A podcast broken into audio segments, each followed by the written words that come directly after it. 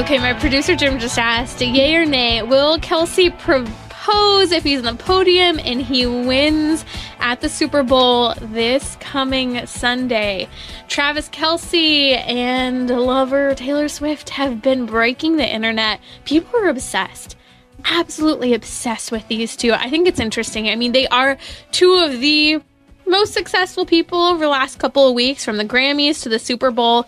And it's interesting because every time I open my phone, whether it's Twitter, Instagram, the news, someone shared something, even a lot of fake news. People keep throwing these fake news videos about them being engaged or expecting a baby. All of it's bogus. It's not true.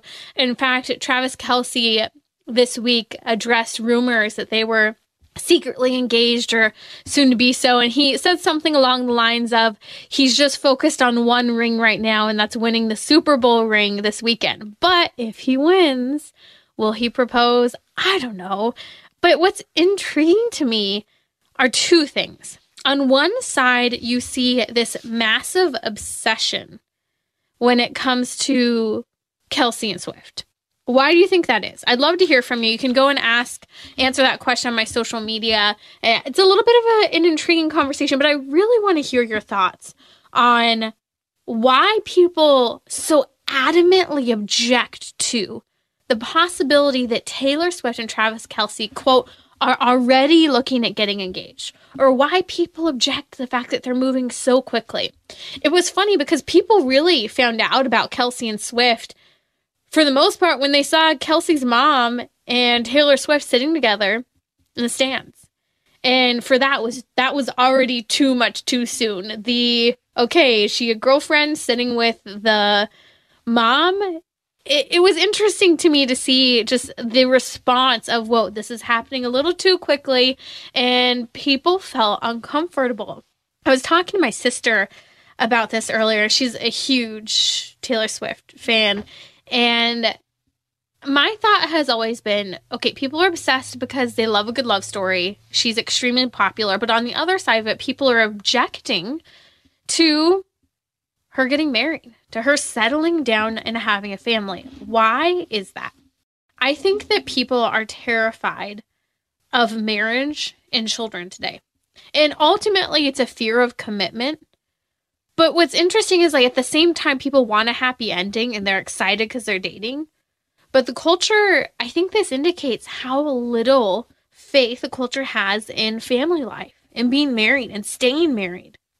It's interesting because the news, the tabloids, practically since that people saw Taylor Swift with Travis Kelce's mom in the stands as almost their announcement that they're together, basically, ever since then, people have already been talking about them getting married and having kids. And I think that's because there's a natural order in the human person that's designed and integrated into our bodies that's oriented toward family life. But on the flip side of it, reality, the culture we live in, I think we know it's not as picturesque as it seems. Predominance of infidelity, porn and addiction, the tug of career and its influence the sacrifices necessary, the fear of abandonment, family wounds, family of origin, how you saw or didn't see marriage lived out in your home. I, these are real challenges, and when the rubber meets the road, people are scared. We fear, I think, intrinsically because we know that marriage is about having kids, though. That's what's intriguing to me. I think the greatest fear about marriage is because of the fear of family life, the fear that your life is quote seemingly over. And it is. When you get married and just think about it when god has called people historically look at the old testament to the new testament. When he calls them for a great mission he changes their name. Abram to abraham sarai to sarah simon to peter. I could go through name after name where we saw these changes in sacred scripture. With a name change comes a new mission and a great sacrifice and just for food for thought for a moment, when you get married, historically, you take on the name of your spouse if you're a woman. And I know a lot of people object to that. It's very trendy not to change your name or to slide your former last name into your middle name. It's another topic for another day. But what's interesting is that that's what intrinsically we know marriage is about. Because when you have another human being you're responsible for, especially the idea of having a child, well, you know your life has to change. Your life is over because you have a new mission. Your life as you know it has been nuked. And that's okay. It's funny when I used to post pictures of my kids online. There would always be the people who oohing and ahhing, loving to see kids, but then there would be people who would also frequently comment about how they would never want to live in that type of bondage and that type of dependence, and that it's a no for them.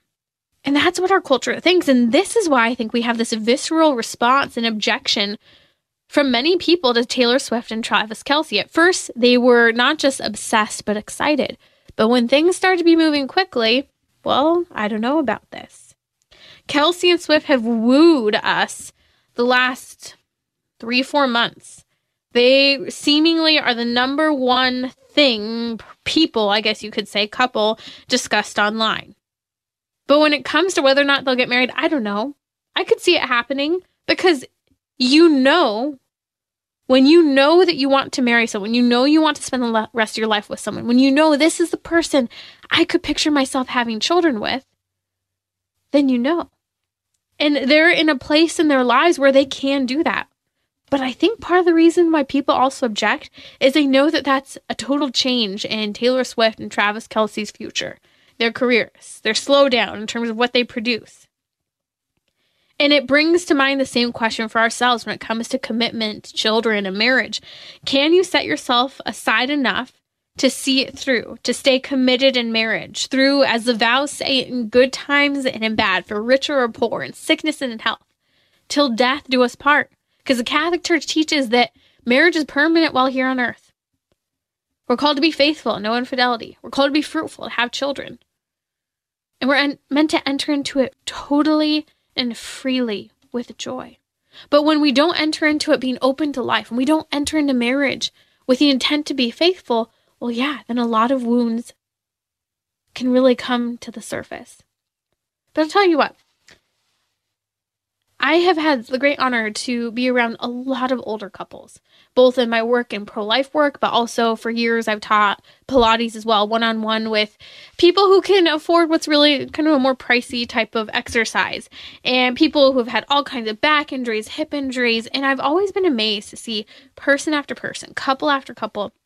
As I have one spouse who's been married 30 years, 40 years, 50 years, and time and time again, the ones who stay together are the ones and the ones who make it work, even when it's difficult and even when I hear them gripe about their spouses, the ones who make it work and feel so confident and safe in their marriages are the ones who believe that marriage is permanent in good times and bad, in sickness and in health till death do us part.